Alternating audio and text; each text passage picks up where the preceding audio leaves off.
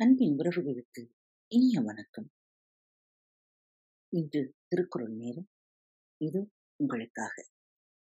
அதிகாரம் பதிமூன்று. அடக்கம் உடைமை. குரல் எண் நூற்றி இருபத்தி ஆறு. ஒருமையில் ஆமைபோல் ஐந்தடங்கள் ஆற்றின் எழுமையும் ஏமாப் புடைத்து ஒருமையுள் ஆமைபோல் ஐந்தடங்கள் ஆற்றின் எழுமையும் ஏமாப் புடைத்து. ஒரு பிறப்பில் ஆமை போல் ஐம்பொறிகளையும் அடக்கியாள வல்லவனால் அஃது அவனுக்கு பல பிறப்பிலும் காப்பாகும் சிறப்பு உடையது. ஆமை தன் நான்கு கால் ஒரு தலை ஆகிய ஐந்து உறுப்புகளையும் ஆபத்து வரும்பொழுது ஓட்டுக்குள் மறைத்துக் கொள்வது போல ஒருவன் தன் ஒரு பிறப்பில் மெய் வாய் கண் மூக்கு செவி ஆகிய ஐந்து பொறிகளையும் அறத்திற்கு மாறான தீமை வரும்பொழுது அடக்கும் ஆற்றல் பெறுவான் என்றால் அது அவனுக்கு பிறவிதோறும் ஏழு பிறப்பிலும் அரணாக இருந்து உதவும். குரல் எண் நூற்றி இருபத்தி ஏழு யாகாவா ராயினும் நா காக்க காவாக்கார் சோகாப்பர் சொல்லிழுக்கப்பட்டு. யாகாவா ராயினும் நா காக்க காவாக்கார். சோகாப்பர் சொல்லிழுக்கப்பட்டு காக்க வேண்டியவற்றுள் எவற்றை காக்காவிட்டாலும் நாவையாவது காக்க வேண்டும். அஃது காக்க தவறினால் சொற்குற்றத்தில் அகப்பட்டு துன்புறுவர். ஒருவர் எதை காத்திட முடியாவிட்டாலும் நாவையாவது அடக்கி காத்திட வேண்டும்.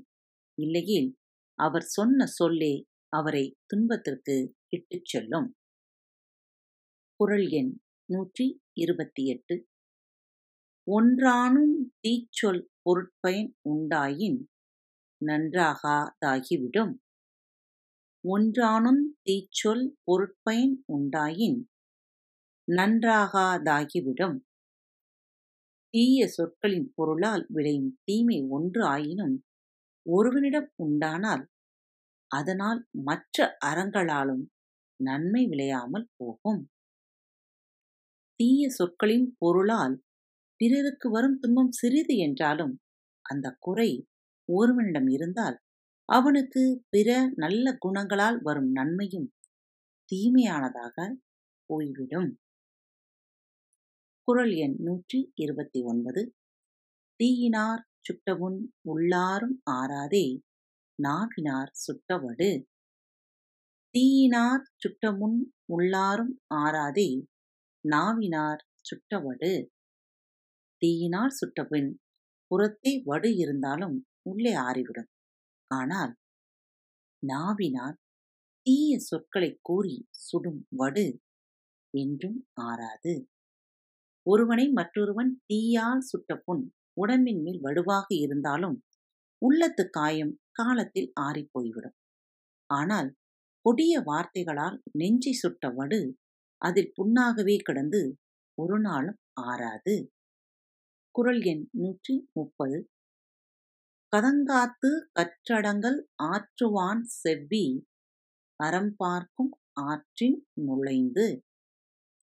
கதங்காத்து கற்றடங்கள் ஆற்றுவான் செவ்வி அறம் பார்க்கும் ஆற்றின் நுழைந்து சினம் தோன்றாமல் காத்து கல்வி கற்று அடக்கமுடையவனாக இருக்க வல்லவனுடைய செவ்வியை அவனுடைய வழியில் சென்று அறம் பார்த்திருக்கும்.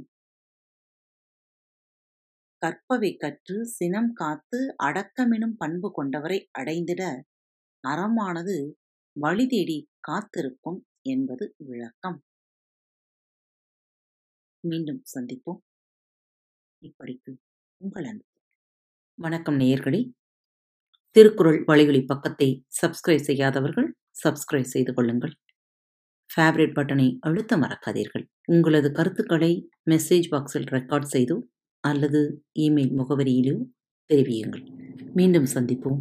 நன்றி. வணக்கம்.